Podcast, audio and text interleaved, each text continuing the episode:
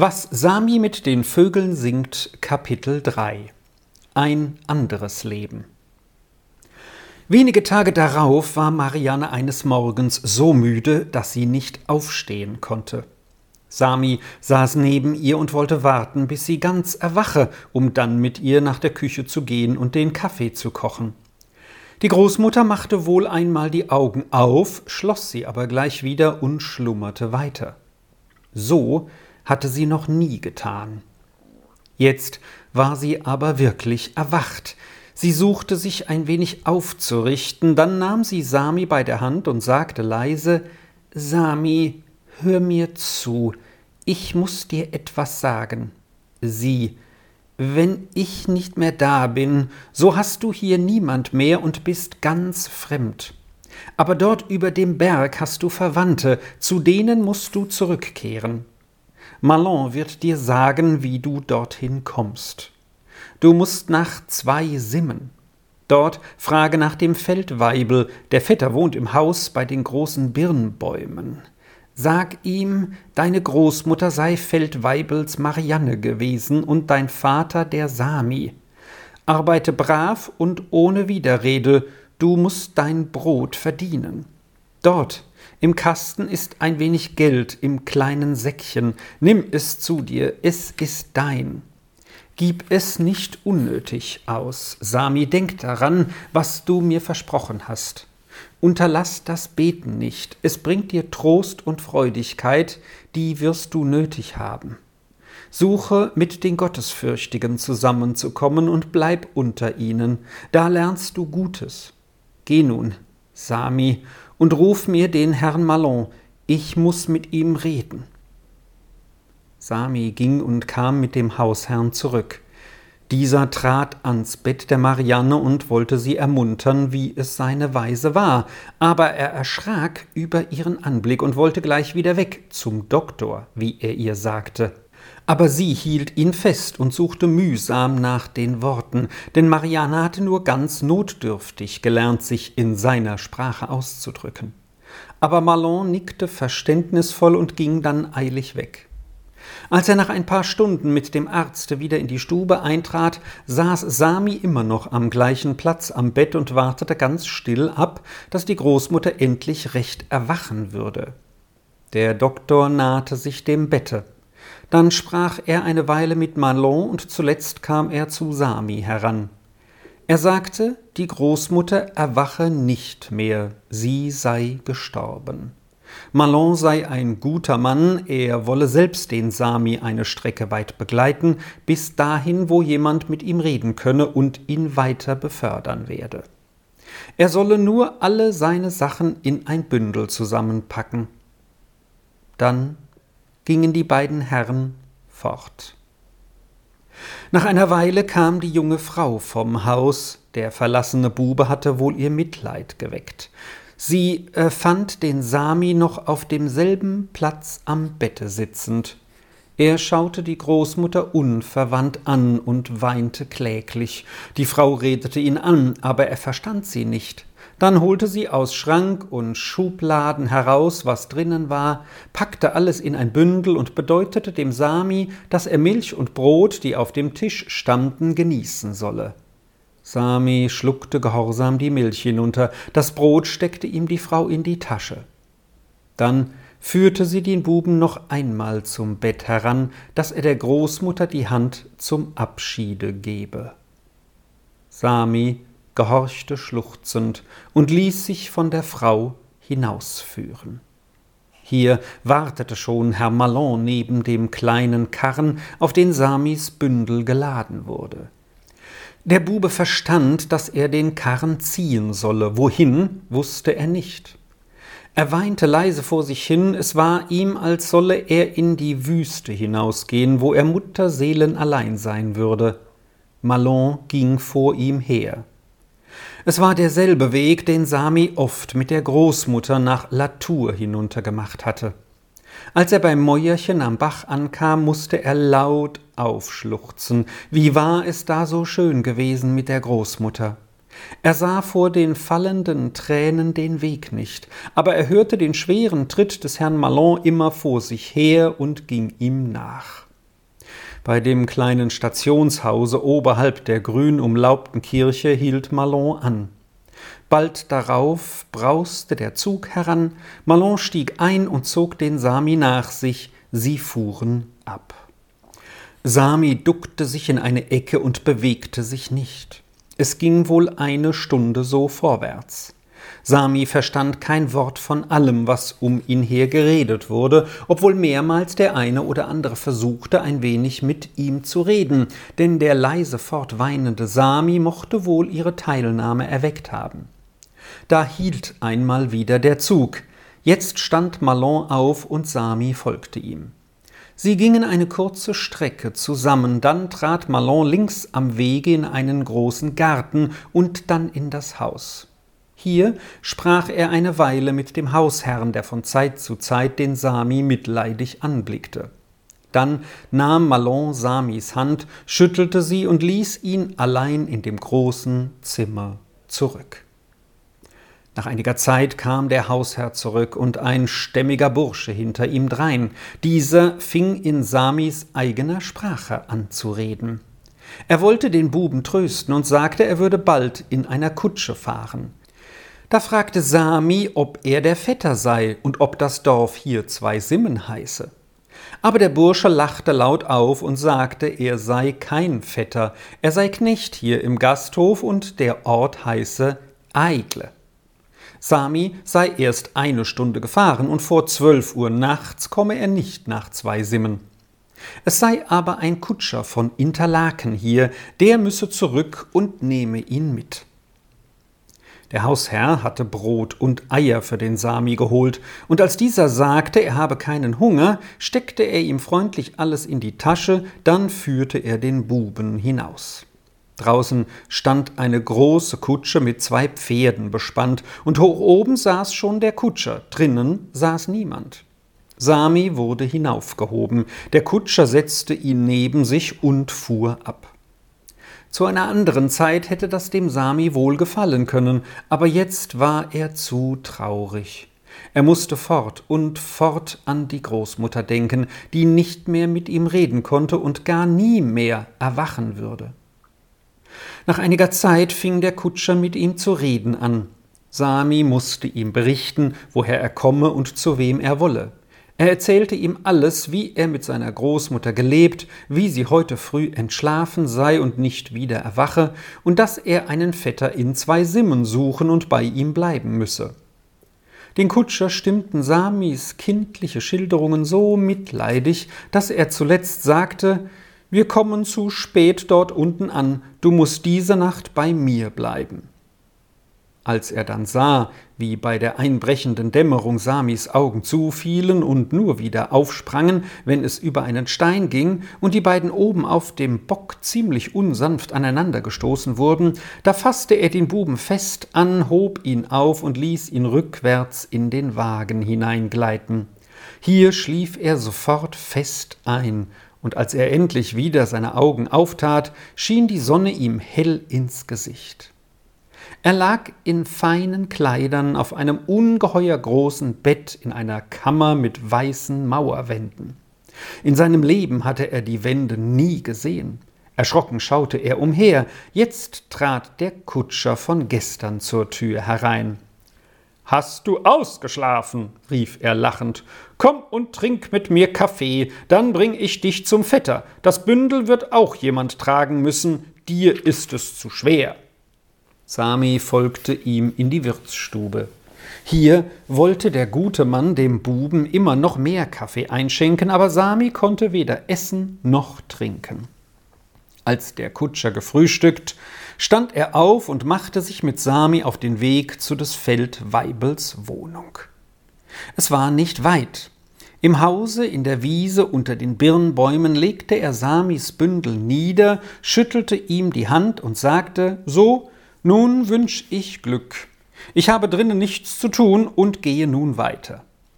Sami dankte für alles Gute und schaute seinem Beschützer nach, bis er hinter den Bäumen verschwunden war. Dann klopfte er an die Tür. Eine Frau kam heraus, schaute verwundert den Buben, dann das große Bündel an und sagte barsch, Woher kommst du denn gleich mit dem ganzen Haushalt?« Sami berichtete, woher er komme und dass seine Großmutter die Marianne und sein Vater Sami sei. Unterdessen waren drei Buben herzugelaufen, hatten sich gerade vor ihn hingestellt und schauten ihn mit weit offenen Augen von oben bis unten an. Das schüchterte den Sami sehr ein. »Hol den Vater heraus«, sagte die Mutter zu einem der Buben. Der Vater saß drinnen am Tisch bei seinem Frühstück. »Was gibt's denn schon wieder?« brummte er. »Es ist einer da, der zu deiner Verwandtschaft gehören will. Er wird nicht wissen, wohin er muss«, rief die Frau. »Er kann zu mir hereinkommen. Vielleicht kann ich es ihm sagen, wenn ich's weiß«, entgegnete der Mann und bewegte sich nicht. »So geh hinein«, bedeutete die Frau dem Sami mit einem nachhelfenden Puff. Der Bube ging hinein und wiederholte ganz schüchtern, woher er komme und wem er gehört habe. Der Bauer kratzte sich an dem Kopf. »Mach's doch kurz«, sagte die Frau ungeduldig, die mit den drei Buben nachgefolgt war. »Ich meine, wir haben genug an den dreien und es gibt schon Leute, die solche Buben brauchen können.« »Das ist geschwind gesagt«, meinte der Bauer und schnitt bedächtig sein Stück Brot entzwei. »Schickt die Buben alle vier hinaus.« Nachdem dieser Befehl ausgeführt, fuhr er langsam fort. »Man kann nichts machen. Sie haben's ausbedungen beim Hausverkauf. Wenn eins zurückkäme, die Marianne, der Sami oder ein Kind, so müsse es einen Platz im Haus haben. Es ist auch nicht so schlimm, wie es aussieht. Wo drei zusammen schlafen, hat der vierte auch noch Platz. Und am Essen kann er schon etwas abverdienen. Für die Kleider kann die Gemeinde etwas tun.« Die Frau hatte zu ihren drei Buben keinen vierten begehrt. Die eigenen machten ihr schon genug Lärm und Verdruss. Sie wisse schon, wie es gehe mit so zugelaufenen Kindern. Da hätte man schöne Tage zu erwarten, sagte sie abwehrend. Aber es half nichts. Es war einmal verbrieft. Sami hatte seinen Platz im Hause. Der Bauer holte das Bündel herein und trug es in die Kammer der Buben hinauf, wo bis jetzt der Älteste, der breite Stöffi, allein in einem Bett geschlafen hatte. Der konnte den Sami zu sich nehmen, denn dieser war schmaler als die beiden anderen. Michel und Uli konnten beisammen bleiben wie bisher. Jetzt öffnete die Frau das Bündel. Sie war aber nicht wenig verwundert, als sie nicht nur Samis Sachen, alle in bester Ordnung, sondern auch zwei gute Frauenkleider, Schürzen und Halstücher darin vorfand. Sie rief nun den Sami herauf und zeigte ihm die Ecke im Kasten, wohin sie seine Sachen hineingesteckt hatte. Dann sagte sie, die Frauensachen wolle sie zu sich hinübernehmen, damit könne er ja doch nichts anfangen. Dem Sami waren die Kleider, welche die Großmutter immer getragen hatte, so lieb, dass er mit traurigen Augen zusah, wie sie fortgetragen wurden, aber er dachte, es werde so sein müssen. Mit den drei Buben hatte er schon Bekanntschaft gemacht. Sie hatten ihm unten vor dem Haus gezeigt, wie einer den anderen am besten über den Haufen werfen könne und ihm dabei allerlei nützliche Handgriffe klargemacht. Da aber jeder den anderen an Kenntnissen übertreffen wollte, entstand ein Streit und die Handgriffe wurden gleich angewandt. Einer warf den anderen über den dritten hin, Sami aber wurde von allen dreien gepufft und umgerissen. Als er nun wieder von der Kammer herunterkam, rief eine Stimme von der Scheune herüber: »Komm hierher und hilf mir ziehen!« Sami lief hin. Dort standen die beiden jüngeren Buben Michel und Uli mit großen Hacken auf den Schultern und Stöffi stand an einem Karren, der fortgeschafft werden sollte. Man wartete nur noch den Vater ab. Dann zogen alle aufs Feld hinaus. Hier sollten Stöffi und Sami das Gras, was der Vater schnitt, zusammenrechen, auf den Karren laden und den Kühen heimbringen. Michel und Uli hatten im Feld nebenan das Unkraut auszuhacken. Nun zeigte es sich aber, dass der Sami gar nicht mit dem Rechen umzugehen wusste, denn solche Arbeit hatte er noch nie getan. »Er soll mit dem Uli jäten und Michel kann diese Arbeit tun«, sagte der Bauer. Als der Sami damit anfangen wollte, war ihm die Hacke zu schwer. Er konnte nichts machen. »So knie auf dem Boden und rupf's mit den Händen aus«, sagte der Bauer. Sami kauerte nieder und rupfte aus allen Kräften an dem Unkraut. Der Boden war aber hart und die Arbeit sehr mühsam. Doch hatte Sami nicht vergessen, wie die Großmutter ihm eingeschärft, dass er alle Arbeit gut und willig tun solle. Mittags nahmen die zwei Jäter ihre Hacken auf die Schultern und Sami hatte den Graskarren zu ziehen, der nun viel schwerer war als beim Hinweg. Der Bube musste alle Kräfte anwenden, denn Stöffi zeigte ihm deutlich, dass er nicht die Hauptarbeit auf sich nehmen wolle. Als sie am Feld vorüberfuhren, wies der Vater jedem das Stück an, das er heute Nachmittag auszujäten hatte. Er selbst musste den Viehmarkt besuchen. Daheim fand sich noch eine kleine Hacke für Sami, die sollte er Nachmittag mitnehmen, denn das Rupfen ging zu langsam. Nachdem die Buben am Nachmittag einige Stunden gearbeitet hatten, setzten sie sich in den Schatten des alten Apfelbaumes, um das Vesperbrot zu genießen, und das Stück Schwarzbrot mit dem Birnenmost schmeckte sehr gut nach der heißen Arbeit. »Hast du auch schon einen Bären gesehen?« fragte jetzt der Stöffi den Sami. Dieser verneinte. »Dann würdest du furchtbar erschrecken, wenn du auf einmal einen sähest«, fuhr der Stöffi fort. »Nur wer das kennt, fürchtet sich nicht. Heute Abend ist einer im Dorf, und wenn ich's nun mit meinem Stück Feld fast fertig habe, so kannst du's dann noch ganz fertig machen, dass ich bei Zeiten fortkomme, um den Bären zu sehen.« Sami sagte zu. Als nun alle vier wieder zu hacken angefangen hatten, rief Stöffi bald: »So, nun hast du nicht mehr viel zu tun, Sami, aber halt dein Versprechen, oder?« Stöffi schwang seine Faust und Sami verstand, was das bedeutete. Kaum war er fort, so rief Michel: »Sieh, Sami, bei mir ist noch weniger übrig geblieben, das kannst du auch noch tun, ich will den Bären auch sehen.« Damit lief auch der Michel davon. »Ich auch«, schrie der Uli, seine Hacke wegwerfend. »Du kannst das auch noch fertig machen, Sami.« Als die Dämmerung hereinbrach und sich die Haushaltung zur sauren Milch und den dampfenden Kartoffeln an den Tisch setzte, da fehlte Sami.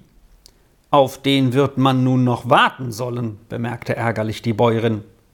Als alle fertig und die Milchbecken leer waren, räumte die Frau fort, legte die wenigen übrig gebliebenen Kartoffeln auf den Küchentisch und brummte: »Die kann er hier essen, wenn er noch was will.« Es wurde völlig Nacht und Sami war noch immer nicht da. Eben, als die drei anderen zu Bett geschickt wurden, trat er ein, so müde, dass er kaum noch stehen konnte. Die Frau fuhr ihn an, ob er denn nicht mit den anderen heimkommen könne. Der Bauer nahm an, das Stück, das er dem Sami zu jäten befohlen hatte, habe diesen so viel zu tun gegeben und sagte beschwichtigend: »Dass du hast fertig machen wollen, ist recht, aber du musst schneller arbeiten.« Sami verstand die Zeichen gleich, die der Stöffi ihm hinter des Vaters Rücken machte, dass er von dem Bären schweigen solle, und er hatte zu viel Furcht vor den Fäusten der drei Buben, um irgendetwas zu sagen. Am liebsten war es ihm gleich, auch sein Bett aufzusuchen. Zum Essen war er zu müde. Aber er konnte nicht einschlafen.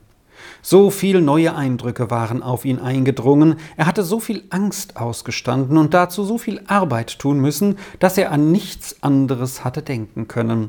Aber jetzt kam die Großmutter wieder vor seine Augen, wie sie am Abend mit ihm betete und so gut mit ihm war und alles, was sie gesagt hatte. Er wollte auch so gern beten. Es war ihm, als sei dann die Großmutter in der Nähe, und sie hatte gesagt, der liebe Gott würde ihm immer einen Trost geben, wenn er betete, und den wollte er doch gern haben.